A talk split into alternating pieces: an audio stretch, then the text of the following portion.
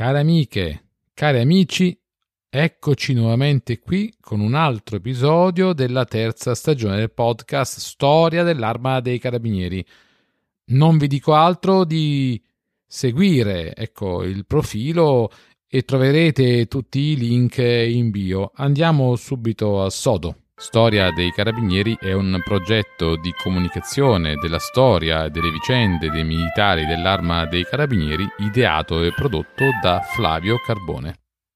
Abbiamo già introdotto in passato il tema della Prima Guerra Mondiale e oggi approfondiamo un aspetto particolare, il ruolo dei carabinieri tra la gente, dopo che nell'episodio 42 abbiamo affrontato la questione dei corazzieri.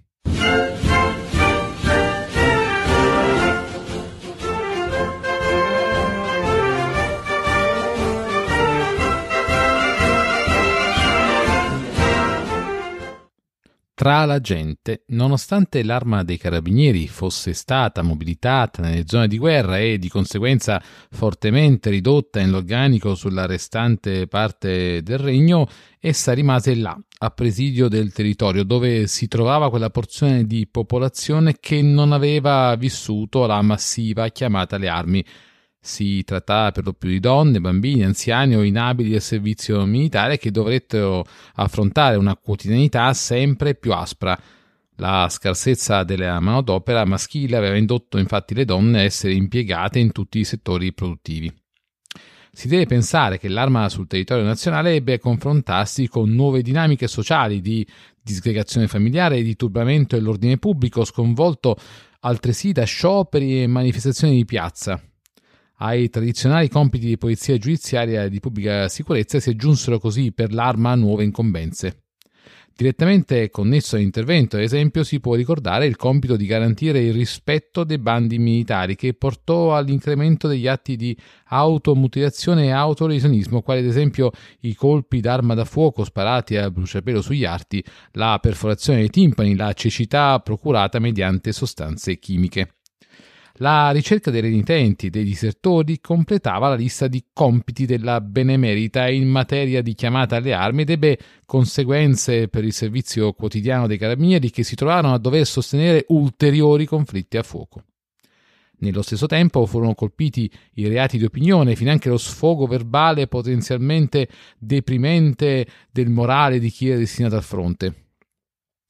I carabinieri si trovarono così a operare in condizioni particolarmente difficili, il cui esempio emblematico è rappresentato dal bando del generale Cadorna del 28 luglio 1915, nel quale fu specificato che sono punibili tutte le espressioni anche generiche di denigrazione delle operazioni di guerra, di disprezzo e di vilipendio dell'esercito, per l'amministrazione e per i corpi militari, oppure oltraggiose per persone appartenenti alla milizia anche non determinate, e altresì la diffusione di notizie per le quali possa essere comunque turbata la tranquillità pubblica o altrimenti danneggiati i pubblici interessi.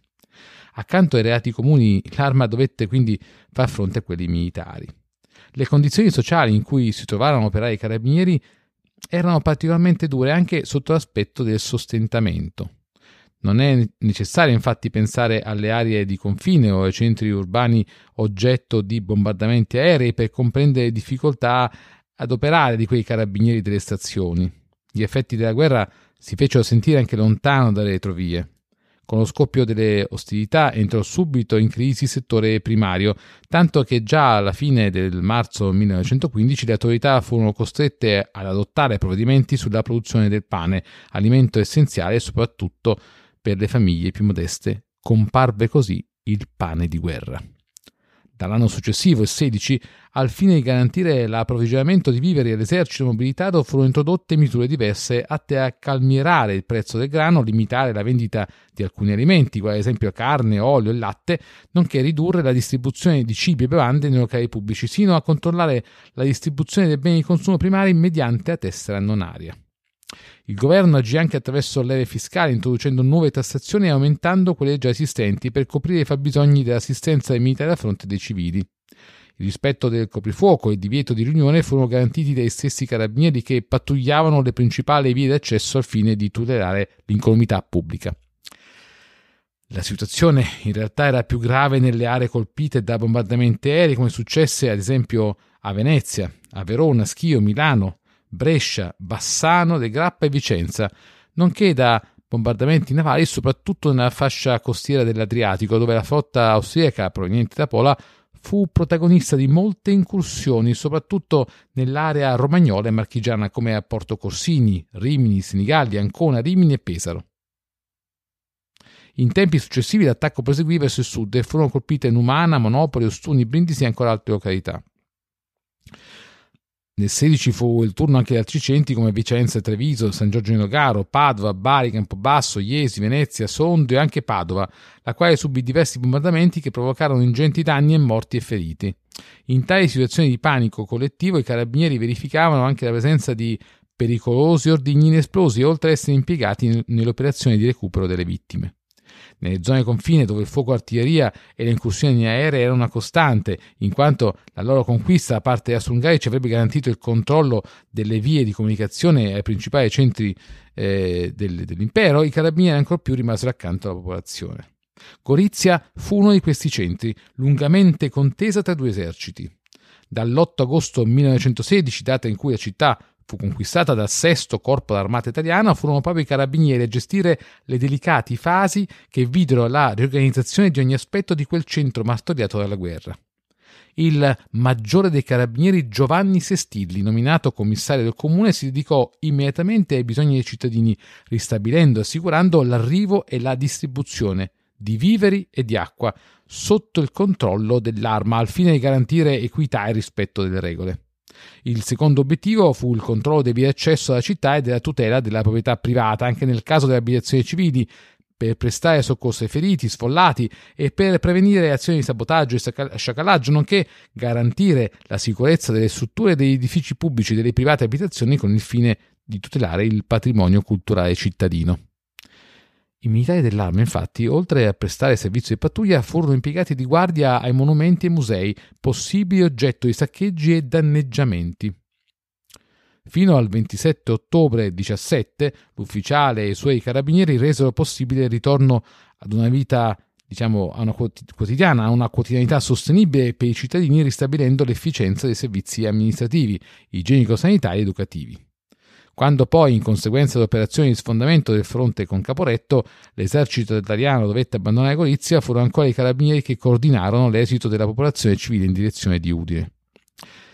Alle difficoltà direttamente conseguenti allo stato di guerra si aggiunsero anche gli effetti devastanti delle calamità naturali che colpirono la penisola proprio nel cuore dell'Italia.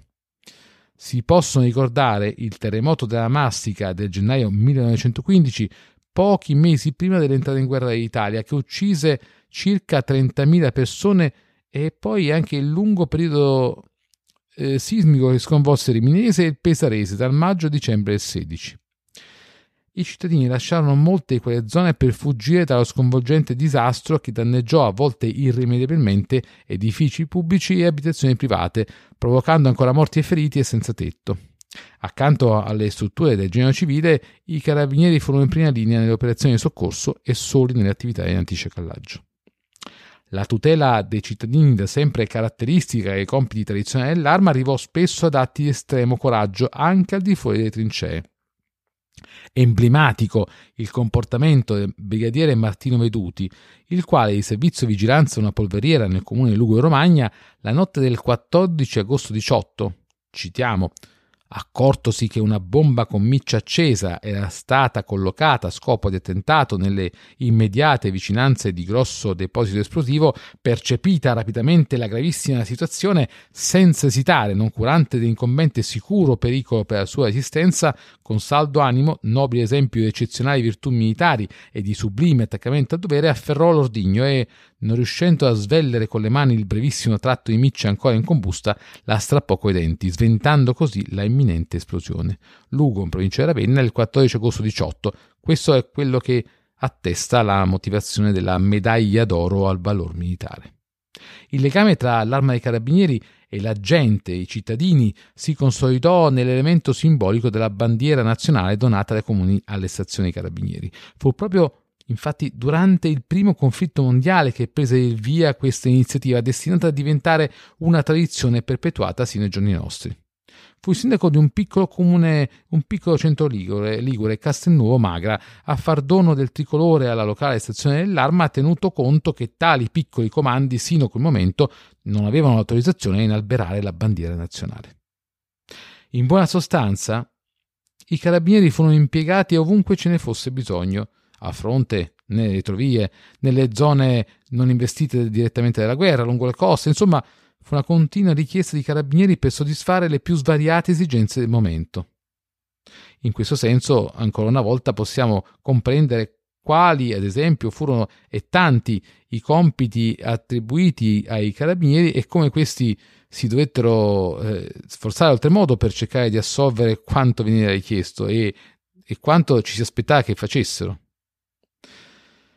Infatti molti carabinieri di pattuglia nelle strade di campagna o nelle grandi città erano richiamati, considerati meno adatti alle fatiche di guerra, ma comunque capaci di svolgere il servizio ordinario nelle stazioni dell'arma.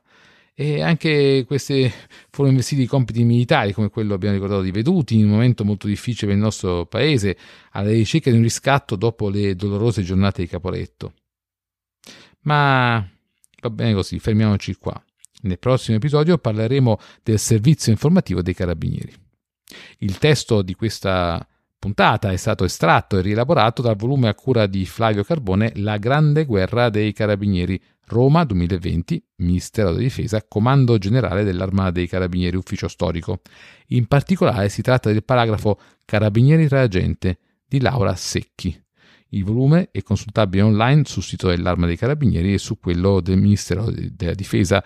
In descrizione troverete i link. Eccoci giunti alla fine dell'episodio, Storia dei Carabinieri.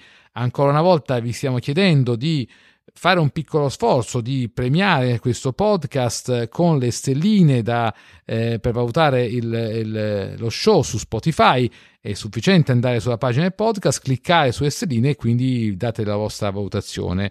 Vi ricordiamo, a voi costa poco o niente, un pochi, pochi istanti, pochi secondi, ma in realtà garantisce a noi una soddisfazione di vedere restituito in qualche modo l'investimento di risorse e di tempo che eh, stiamo eh, do- dando, stiamo donando a questo progetto.